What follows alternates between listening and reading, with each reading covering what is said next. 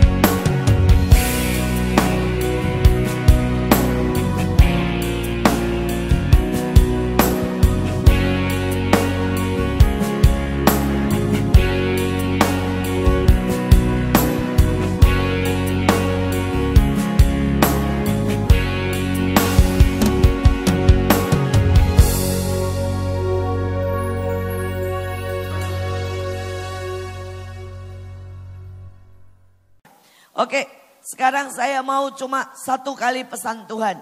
Sebentar saja. Saudara tadi malam tiba-tiba Tuhan bicara dengan sangat jelas sama saya. 1 Samuel 16 ayat 7. Tetapi firman Tuhan kepada Samuel, jangan pandang parasnya atau perawakannya yang tinggi. Sebab aku telah menolaknya. Bukan yang dilihat manusia, yang dilihat Allah. Manusia melihat apa yang di depan mata, tetapi Tuhan melihat hati. Saudara ada banyak orang urusannya berkata begini. Saya Tuhan lihat hati. Jadi saya tidak nyelesain kerjaan, Tuhan lihat hati. Pada waktu tadi malam Tuhan berkata begitu, salah. Aku berkata, aku lihat hati. Karena hati itu sumber segalanya. Kalau hatimu kuat, engkau akan kuat sampai akhir. Kalau hatimu gemetar, engkau akan habis sebelum peperangan. Kalau hatimu teguh, maka orang tidak bisa menggoyangkan kamu. Apalagi iblis. Tapi kalau hatimu selalu mendua hati, apa pun yang kau buat akan gagal. Saudara persoalannya adalah hati. Karena itu kenapa Tuhan berkata, aku melihat hati. Karena dia tahu itu adalah awal dari segala sesuatu. Saudara kemudian kita lihat, ini apa yang Tuhan pesankan. Mazmur 109 ayat 22. Sebab sengsara dan miskin aku. Dan hatiku terluka dalam diriku. Kalau dalam bahasa Indonesianya, saudara kelihatannya bersamaan. Tetapi kalau dalam bahasa aslinya, itu berkata begini. Karena hatinya luka, maka dia menjadi sengsara dan miskin. Saudara dan hari-hari ini Tuhan berkata, nak pelajari hatimu. Jangan sampai karena hatimu luka, kamu menolak pengajaran. Bisa mengerti? Saudara ternyata ayat ini sangat-sangat mengerikan. Hati yang luka menyebabkan saudara miskin dan sengsara. Saudara saya kenal seseorang. Dia ini saudara diambil jadi anak angkat salah satu orang kaya sekali. Saudara hatinya luka. Kenapa? Karena ibunya tidak bisa melihara dikasih ke orang kaya. Seharusnya dia berkata begini, Tuhan terima kasih ya buat mamaku. Karena mamaku memilih tidak egois. Tidak jadiin aku gembel atau pembantu ibuku. Tapi dengan sangat sakit memberikan kepada orang kaya. Seharusnya hatinya tidak luka. Tapi hatinya bersyukur. Karena ada orang kaya yang mau mengangkat dia. Tapi iblis membuat hatinya luka. Iblis berkata bahwa mamamu tidak sayang kamu. Karena itu dikasihin ke orang. Saudara, iblis membuat saudara hatinya luka. Karena dikatakan saudara sama iblis, mau gimana pun kamu tidak akan bisa menyamai anaknya. Kamu mah anak pungut, bukan anak asli. Hatinya luka. Saudara karena itu apa pun dia belajar dia ngomong begini, percuma saya belajar. Toh saya tidak akan terima warisan. Percuma saya kerja. Toh saya tidak dihargai. Hatinya luka. Sampai sekali waktu. Saudara dia dewasa. Papahnya percayakan apa pun di papa angkatnya. Percayakan apa pun di tangannya selalu gagal. Kenapa? Hatinya luka. Hatinya sudah tidak bisa percaya. Hatinya bahkan tidak percaya bahwa dirinya itu berharga. Saudara karena itu saya berkata hari ini Tuhan bilang nak di depan. Ada sangat banyak yang aku ingin percayakan kepadamu. Masalahnya Apakah engkau biarkan hatimu luka seperti yang dilihat oleh Pak Steve Alpha? Ataukah engkau biarkan seperti yang dilihat oleh Joshua, deception. Dan itu membuat engkau menganggap semua apa yang Tuhan berikan dalam hidupmu adalah kutuk dan beban. Saudara saya bisa menganggap Mahanaim beban. Dengan sekudang orang aneh di Mahanaim. Kita ini kan orang aneh, betul enggak? Saudara kita ini orang aneh loh saudara. Tapi saya tahu Mahanaim tidak pernah beban buat saya. kalian adalah kemuliaan. Tidak ada orang biasa yang mau buat kayak begitu. Tidak ada orang biasa yang mau jalan 20 jam. Saudara, ya, kita semuanya orang ajaib. Saudara, kalau saudara tidak cukup aneh, tidak ada anak autis disiram tumen dan disiram air. Saudara, tapi itu semua yang membuat Tuhan bisa bekerja dengan kuat di antara kita. Lihat saudaramu dan berkata, saya bersyukur lu aneh banget sampai Tuhan nyatakan mujizat lewat engkau. Ayo ngomong sama saudaranya, lihat saudaranya dan bilang, saya bersyukur lu aneh banget. Ya saya bersyukur kamu memang jarang yang seperti kamu. Tapi itu membuat gereja Tuhan, membuat lawatan Tuhan, membuat keajaiban Tuhan terjadi lewat dirimu. Saudara, jangan biarkan hatimu terluka. Mari saudara, sekali lagi Hatimu bisa terluka hanya gara-gara tidak dipuji. Tapi kalau saudara bisa nangkap, saudara bisa berkata, terima kasih Tuhan. Karena aku tidak dipuji, upahku besar di surga. Hatimu bisa terluka pada waktu kamu saudara dimarahin. Tapi Alkitab berkata anak yang dikasihi dididik. Hatimu bisa luka karena dituntut. Tapi Alkitab berkata kalau engkau dituntut berarti Tuhan percaya engkau bisa lakukan yang besar. Amin. Saudara beresi hati. Beresi hati. Ya. Saudara itu bukan beban. Pada waktu kami enam hamba Tuhan diundikan negara, pulau. Dan kemudian juga diundi saudara uh, benua. Saudara dapatnya saudara saya dapat Asia. Uh, saudara begitu, ini ini ya saudara. Beberapa saudara ya, begitu dapat itu reaksinya beda-beda. Ada yang gini, ya kenapa ya? Kok saya dapat ini ya? ya. Terus rasanya itu beban. Dan rasanya itu saudara tidak, saudara ya. Tidak ada yang bagus di situ. Tapi begitu saya dapat saudara, saya dapat Asia, saya mulai ngomong begini. Sama semuanya. Tahu enggak? Sepertiga dari dunia itu di Asia. Nah, saudara sepertiga jumlah penduduk itu di Asia. Saya bilang, wow, gua memang dapat yang terbaik. Saudara kemudian saya bilang lagi, saya bilang, Eropa itu sekarang nggak ada papanya. Negara terkaya itu Cina. Saya bilang, negara paling berkuasa itu Cina. Semua negara termasuk Israel utang sama Cina.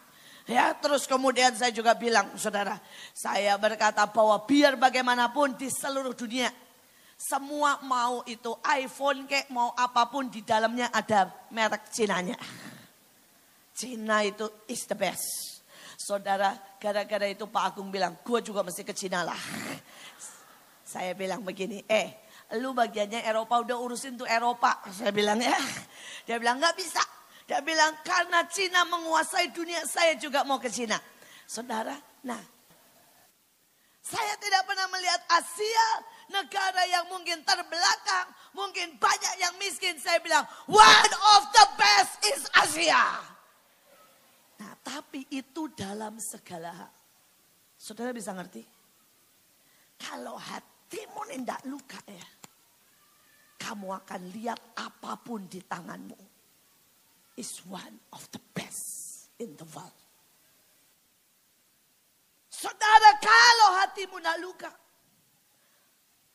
tapi kalau hatimu luka, apa pun, saudara, membuat engkau jadi miskin dan apa? Sengsara. Saudara, pada waktu anak saya lahir, Stephen dan Joshua ya. Saudara Stephen ini nggak bicara sampai umur 4 tahun. Jadi banyak orang berkata begini, autis ya. Ya, tuli kali katanya ya. Terus kemudian ganteng-ganteng kok bisu ya. Saudara, kalau hatimu luka, engkau tiba-tiba hatimu sudah tidak percaya, kok ya. Tapi setiap kali orang bilang gini, autis ya, saya bilang enggak. Anak saya jenius.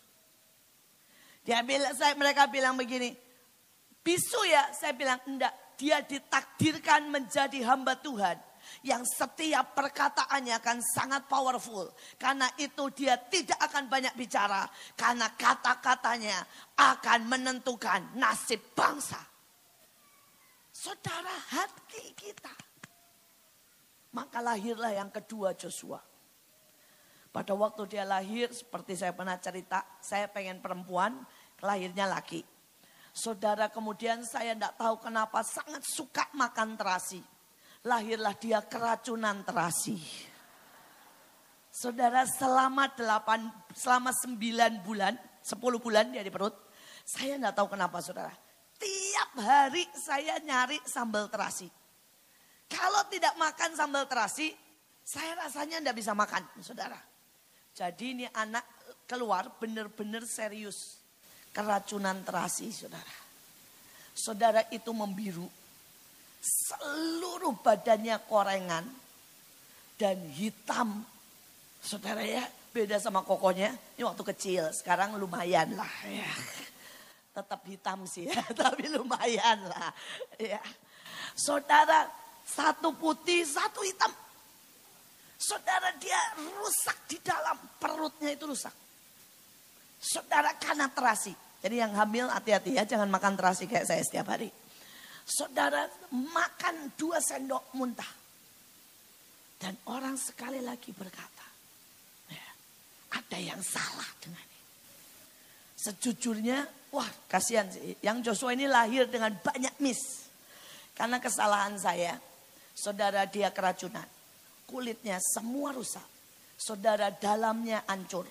Saudara dan kemudian uh, setiap kali mesti muntah. Saudara dan yang selanjutnya adalah karena saya salah nahan. Jadi begini, dia itu sudah mau lahir. Dokternya bilang, dokternya masih di tempat lain. Dokternya bilang, tahan dulu. Ya, saya bilang sudah tidak kuat, sudah mau lahir. Dokternya bilang tahan dulu, susternya bilang bunda ada dokter. Ini hari Sabtu rame banget, jalanan macet tidak ada dokter. Saudara dia lahir hari Sabtu. Jadi saya tahan keluar peyang.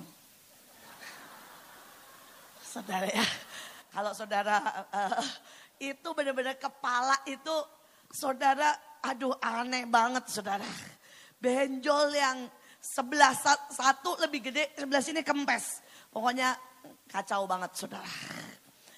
Nah saudara orang ngomong begini, ini kenapa ya? Satu anak putih ya Ganteng tapi bisu.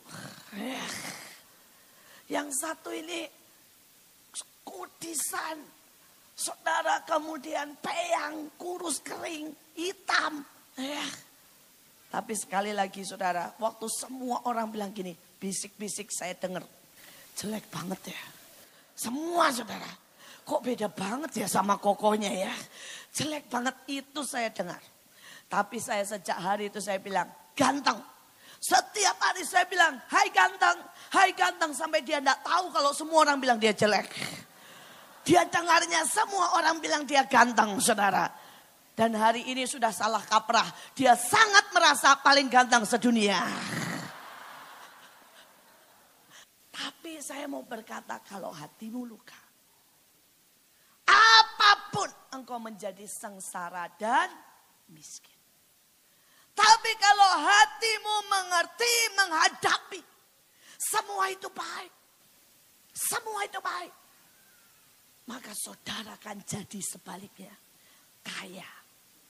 Loh, miskin lawannya apa? Kaya. Sengsara lawannya apa? Bahagia. Jadi sekarang begini, ngomongnya begini.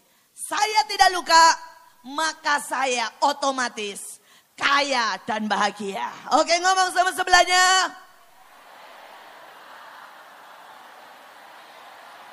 kaya dan bahagia. Amin. Saudara, saya tidak luka. Ya. Karena itu saya kaya dan bahagia. Hari ini saya mau ngomong, setiap saudara ayo jujur. Kalau hatimu luka, hari ini juga bereskan. Saudara apa pun, ayah saya dibuang sama ibunya, benar-benar dibuang. Mulai dari digugurkan Pak Yusak sampai dikasih ke pembantu. Tapi dia selalu ngomong begini, saya bersyukur dibuang. Karena itu Tuhan ambil saya. Kalau hatimu tidak luka, maka engkau saudara akan kaya dan bahagia. Saudara saya masuk ketemu waktu tugas akhir, ketemu di undi dosen yang paling jahat. Begitu saya ngadep nih ya, dia ngomong begini. Kamu orang Indonesia kan? Pakai bahasa Belanda ya. Kenapa ndak pulang kawin aja? Dan tidak usah nyusahin saya. Saudara lihat gambar saya. Dia bilang begini, saya belum pernah lihat orang gambar secelek ini. Dia bilang saya belum pernah lihat orang segoblok kamu. Dan ngomong bahasa Belanda secelek kamu. Hatimu luka. Kamu akan jadi sengsara dan miskin. Begitu dia ngomong begitu, saya pasang muka senyum. Dan saya bilang begini, ajari saya. Sampai saya bisa. Supaya saya tidak bikin malu Bapak. Saudara itu saya dimaki. Saya dibuang semua gambarnya. Saudara saya itu setiap kali gambar banyak tidak ada yang diterima. Saudara, kadang-kadang tuh 20 gambar tidak ada yang diterima. Satu titik ya, dia bilang begini, saya tidak pernah temukan orang seperti kamu. Dia bilang, orang seperti kamu ya. Apa pun yang kamu mau akan jadi. Dia ngomong di depan semua orang. Dia bilang, kamu lihat dia. Dia memang tidak pintar. Dia memang tidak bisa bahasa Belanda dengan bagus. Dia memang tidak bisa gambar. Tapi dia bilang begini dengan hati yang seperti dia. Saya maki tetap senyum. Saya usir balik lagi. Saya jelekkan di depan umum berkata please teach me. Ya, ajari saya lebih lagi. Dia berkata dengan hati seperti itu. Lihat, guru saya bilang, potong kepala saya. Kalau dalam 20 tahun ke depan, dia tidak jadi orang besar. Saudara hari itu saya pikir cuma pujian. Tapi hari ini saya tahu. Yang tidak terluka. Itu membuat bahagia. Dan kaya. Benar dia bilang. Dengan hati seperti itu. Potong kepala saya dia bilang. Kalau dia tidak jadi orang besar. Biar bagaimanapun saya tahu siapa saya. Itu bukan sombong. Saya tahu saya orang besar. Kenapa? Karena saya bisa hentikan matahari. Saya bisa buat mujizat. Saya ada di kegerakan. Saya orang besar. Iblis harus memperhitungkan.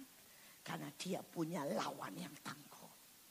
Buat itu dalam hidupmu. Iblis harus memperhitungkan karena dia tahu ada pembunuh-pembunuh Goliat di tempat ini. Amin. Terluka. Karena itu saudara kaya dan berbahagia. Amin. Saudara, next ayat yang sangat terkenal. Saudara Amsal 4 ayat 23. Tadi Mazmur 109 ayat 22. Kalau saudara tadi yang belum buka Mazmur 109 ayat 22 ingat itu balikan keadaan. Saudara Amsal 4 ayat 23 jaga hatimu dengan segala kewaspadaan. Karena dari situlah terpancar apa? Kehidupan. Saudara hidupmu seperti apa? Tergantung hatimu. Bisa mengerti? Kalau di hatimu ini ya isinya marah maka yang keluar hidupmu sekelilingnya akan marah. Kalau di dalammu ini isinya kebaikan, maka itu akan memancar keluar kebaikan. Dan itu membuat engkau akan hidup dikelilingi taman kebaikan. Saudara hatimu ini menyintai apa? Kalau hatimu ini menyintai kerja keras, kau akan lihat. Akan disekelilingi orang yang menyintai kerja keras. Dan kau akan lihat yang namanya ladang menguning. Karena Alkitab berkata tidak ada orang yang kerja keras, miskin dan melarat. Tapi kalau hatimu menyintai kemalasan, maka yang keluar kehidupan ini apa? Males. Alkitab bilang orang yang malas. Dari sendok masuk ke mulut aja males. Ada loh ayatnya. Kalau mau bangun ngomongnya begini, ah nanti ya kepanasan, ah nanti hujan, ada singa. Jadi tidak gerak. Dan dibilang, maka kemiskinan menyerbu engkau. Apa yang kau cintai,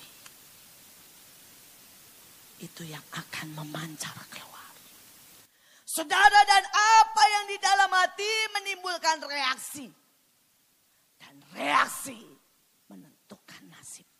Sekali lagi, apa yang di dalam hati menimbulkan apa? Reaksi. Dan reaksi menentukan apa? Nasib. Ya ngomong sama saya sama-sama. Dari hati menimbulkan reaksi. Dari reaksi menentukan nasib. Saudara lihat, bayangkan ya. Kain dan Habel. Di hatinya penuh iri. Hati Kain penuh iri. Ujungnya walaupun diperingatkan Tuhan. Tuhan menyapa. Sama seperti orang yang hatinya sudah iri. Dia kekebaktian. Lu Tuhan itu sampai nyapa kain. Kain, kenapa mukamu panas? Betul kan? Dari hatinya yang iri membuat dia membunuh Habel.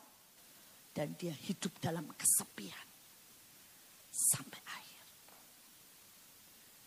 Iri ini membuat engkau kesepian sampai akhir. Saudara apa isi hatimu? Tapi ada perempuan yang kemarin dibacain ayatnya sama Jeffrey. Ini dibandingin. Tuhan bandingin Kain sama Habel. Betul kan? Dan yang keluar di sini reaksinya bunuh.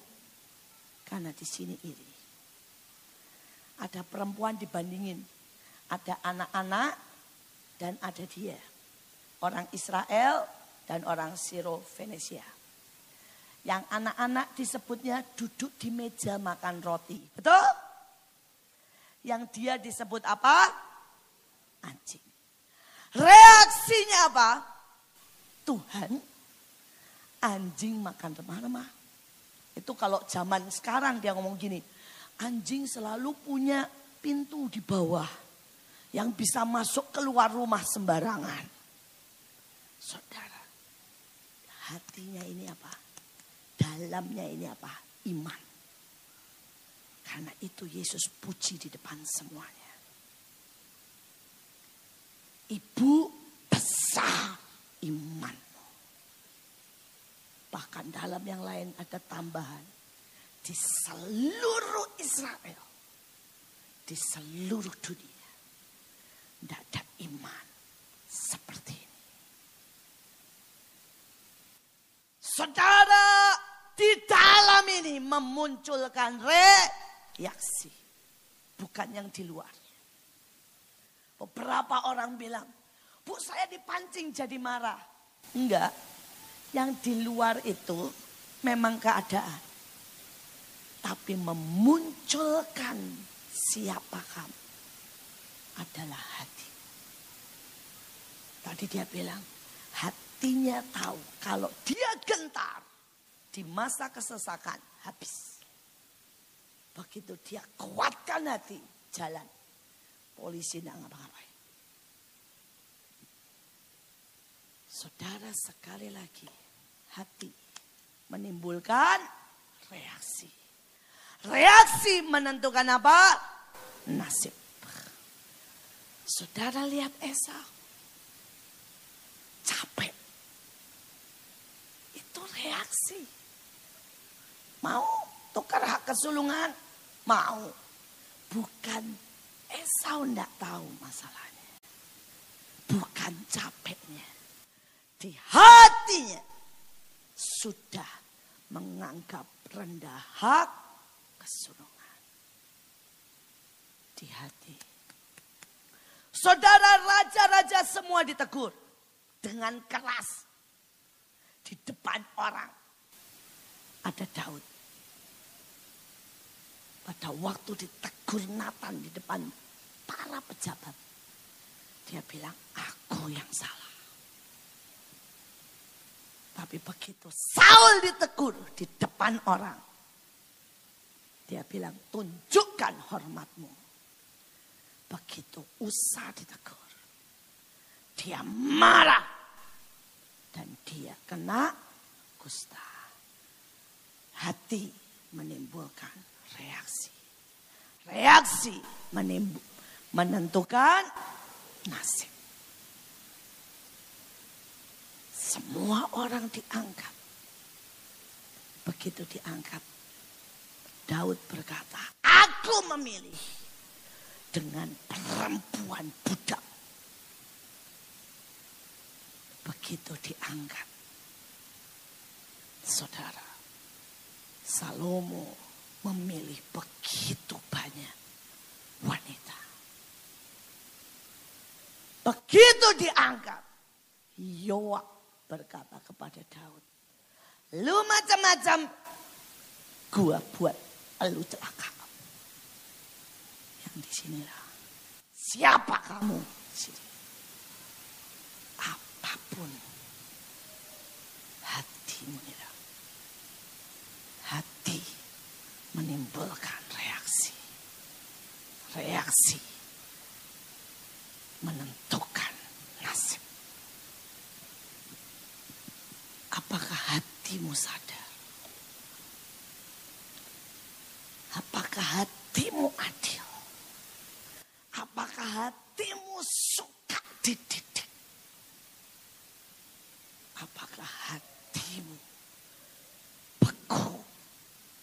Apakah hatimu menyintai kebenaran? Mari jujur. Karena hati menimbulkan reaksi. Kehidupan seperti apa yang akan kau munculkan? Tergantung hati. Ada sangat banyak yang Tuhan ajarkan soal hati. Mulai dari selubung sampai tembok. Sampai komitmen. Tadi Stephen berkata, kita pernah ngomong paksakan kehendak. Kita pernah bicara bersama sampai garis akhir. No turning back. Kita pernah ngomong. Ya, apa pun harganya. Tapi saudara, kalau itu di dalam. Kalau saudara pernah lihat saudara ya api, tiba-tiba saudara buat kotak, sedot udaranya, padam, padam. Begitu ndak ada oksigen, padam. Nggak usah begitu, saudara nyalain api, nggak usah disedot, tutup aja, Bum. Begitu disedot, udara oksigennya dipakai. Habis. Apa artinya? Saudara, kalau kita biarkan selaput itu ya. Pelan. Mulai mengurung kita. Sekali waktu apa pun padam. Jangan biarkan selaput ketakutan, selaput kesuaman, selaput keraguan. Saudara bilang, saya nggak apa-apa kok. Tapi ada selaput. Saudara masih bisa lihat semua. Tapi ada selaput. Cuma soal waktu nak. Cuma soal waktu. Itu memadamkan api itu. Saudara marah. Saudara bilang, oh enggak apa-apa kok. Tapi itu selaput. Saudara mulai meragukan pemimpinmu. Itu jadi selaput.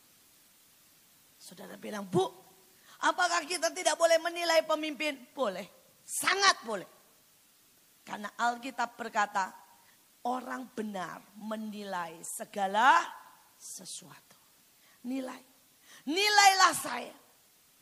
Saudara kalau saya ngomong Inggris jelek, nilailah saya dan benarin.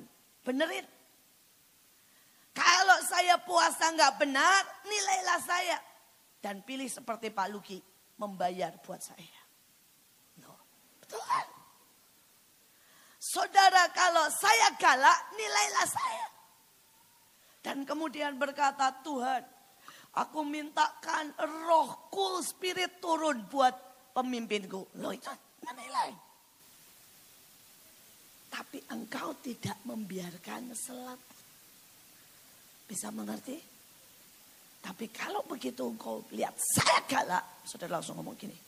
Makanya jangan deket-deket ibu Iin supaya jangan kena. Maka selaput pertama muncul. Kemudian sudah lihat bahasa Inggris jelek ini. Makanya jangan percaya orang ngomong Inggris aja kagak bisa. Suruh nyuruh kita ke bangsa-bangsa. Dia aja ngomong Inggris belepotan. Selaput. Ujungnya tidak ada transfer dari saya ke saudara. Saudara lihat saya, saya lihat saudara. Tapi tidak ada transfer. Karena selaput. Saudara dimarahin. Saudara bisa berkata, nilai boleh. Terima kasih Tuhan aku dilukai. Upahku besar di surga. Aku udah kayak Daud nih dilempar tombak membuiin. Itu menilai. Tapi itu tidak membuat selaput. Tapi begitu saudara berkata, saya mengambil keputusan tidak akan ngomong sama dia. Saya tutupi apa pun. Karena saya tidak mau dilukai. Itu selaput. Saudara bisa ngerti bedanya? Tak ada pemimpin sempurna. Tidak ada. Tidak ada. Saudara. Tapi saudara boleh terus menilai saya dan saya berkata, nilailah saya. Dan nilailah semua pemimpin. Karena itu membantu mengawasi kami. Kalau saya lupa kasih perpuluhan. Sini ada bendara-bendara. Nilailah saya. Dan datanglah berkata, Bubu, ibu bulan ini belum kasih perpuluhan. Nilailah saya. Saudara. Tapi jangan biarkan selaput itu. Ya, membuat kita terpisahkan. Dan ujungnya kita tidak akan mencapai destiny. Hari ini saya berkata, Tuhan tadi malam jelas bicara hati. Saudara dan ayat yang dia kasih buat kita sekali lagi adalah tadi Mazmur 100 saudara 9 ayat 22. Tuhan berkata, ingatkan anak-anakmu Jangan biarkan hatinya luka. Karena hatinya luka membuat sengsara dan miskin. Saya sudah lihat teman-teman saya. Ada anak konglomerat. Ada orang jenius. Ada orang yang punya destiny besar. Dan semua digagalkan. Cuma satu loh. hatinya luka. Dan hari ini dia bukan siapa-siapa. Tapi saya lihat, maaf kata teman-teman yang saya nih, yang orang bilang goblok, yang orang bilang keras kepala, orang bilang bodoh, malas, pendosa. Tapi dia jaga hatinya. Saudara kalau dihajar itu ya, ya betul sih, betul memang. Terus nangis, bertobat. Besoknya jatuh lagi, kita sebel sih, kita hajar lagi. Tapi dia datang lagi, iya bu betul, salah, dosa. Tapi hatinya ini free. Tak luka. Dia jadi. Dia jadi. Saya lihat orang-orang yang jadi. Saya lihat orang sampai ada ayatnya loh. Yang memenangkan pertandingan bukan orang yang cepat. Yang menjadi kaya bukan yang pintar. Yang menjadi orang sukses bukan yang lahir dengan destiny besar. Why? Karena beberapa orang membiarkan hatinya terluka. Saya berdoa hari ini tentukan. Saudara bilang, Bu, memangnya ibu setebel apa hatinya sampai tidak luka? Luka, saudara. Tapi kalau saya luka seperti yang tadi Pak Steve, Nancy bilang. Saudara pasti bilang, ayo masuk ke air, ayo bergaul dengan roh kudus. Saudara, saya luka waktu waktu gereja ngomongin saya. Pertama saya luka. Tuhan bilang, kalau kamu tidak lewati ini nak, kamu tidak bisa tergolong hambaku, nabiku, pahlawanku, dan orang besar. Saya langsung bilang, thank you Tuhan. Saya rasanya pengen cium orang-orang yang melukaiku. Karena kalau tidak saudara. Loh kalau tidak ada yang mau melukaiku. Habis lu saya. Akan biasa-biasa saja saya tidak pernah bisa tergolong pahlawan. Dan saya berkata, thanks God. Kalau kamu tidak lewati peryudasan, kamu tidak lulus ujian pengampunan. Saya langsung berkata, thank you. Tuhan, terima kasih. Saya lulus ujian pengampunan. Makanya hanya orang yang bisa mengampuni yang akan diangkat ke sana. Saudara kita bikin KKR, saudara masih ingat pelantik apa itu peresmian Mahanaim. Persis acara hujan gede di tangking tambah keras. Saya itu malu-malu sebenarnya. Kalau bisa tuh ya tutup mata. Kalau itu tuh saya sudah atur semuanya. Saya bilang Tuhan, Tuhan bilang kalau kamu tidak lewati lembah direndahkan. Kamu tidak bisa ditinggikan. Buat hatimu tidak luka. Saya lewati yang namanya miskin waktu pertama kali nikah. Saya kandungan, ngandung Stephen itu bayar listrik aja tidak bisa. Saudara pengen sate aja kagak bisa waktu saya hamil Stephen. Saat itu saya bilang, kenapa sih Tuhan? Tuhan bilang, kalau kamu tidak sampai tahu rasanya miskin. Kamu tidak bisa menghargai nak. Apa pun berkatmu. Kalau saudara gaul sama Tuhan, maka saudara tidak akan luka. Setiap lukamu diobati. Dan engkau menjadi kuat. Amin. Saudara kan jadi rembo sejati. Lo kalau rembo tapi berkulit peragawati. Itu diragukan loh saudara. Ini tentara Tuhan. Amin. Kulit seperti peragawati. Nggak pernah luka. Nggak bisa. Orang meragukan siapa? Lu. Lu di belakang meja ya? Lu kagak pernah latihan ya? Tapi kalau saudara ini saudara ya, rembo dengan banyak luka. Ah, senang, bangga nih. Tapi luka itu saudara, membuat kita akan sampai ke surga. Alkitab berkata di surga, semua orang ada tanda-tanda luka mereka. Dan itu yang membuat orang menghormati saudara. Malu lagi masuk ke surga tanpa luka, mulus, aduh malu banget. Paulus mah dengan bangga bilang, berapa? 49 nih, tiga kali. Lukanya bayangin ya, itu baru luka cambukannya loh. 49 kali tiga kali. Bayangin hitungannya 100 berapa. Ya kalau pamer gaya banget tuh Paulus. Belum nih, nih cakaran singa nih. Nih nih ahli Taurat nih. Ya. Ini nih kata Paulus nih ya. Gue dilemparin batu nih Batu waktu itu kira-kira 500 kali kali katanya ya. Saudara Paulus tuh orang paling jalan dengan uh, menurut saya istilah saya jalan nih berkilau. Teng, teng, teng, saudara ya.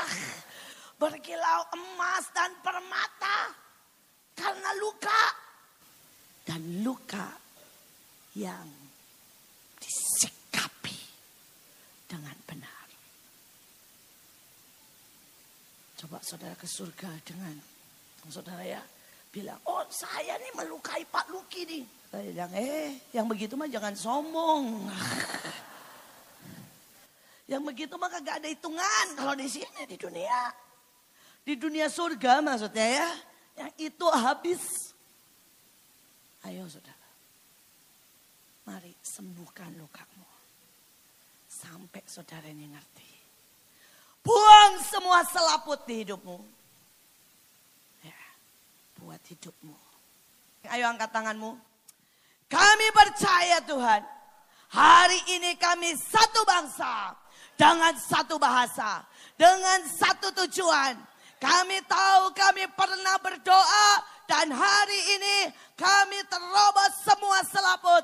Kami buang dan kami berkata. Paksakan rencanamu jadi dalam hidup kami. Kami mau berkata setiap luka kami sembuh. Kami menjadi orang-orang yang kaya dan bahagia. Hari-hari ini berkat yang terbaik. Lawatan terbesar. Kemuliaan yang luar biasa. Supranatural. Kekuatan baru. Kasih yang menyala-nyala. Passion, unity. Dan roh pengertian. Tujuh roh Allah ada dalam hidup kita. Semua yang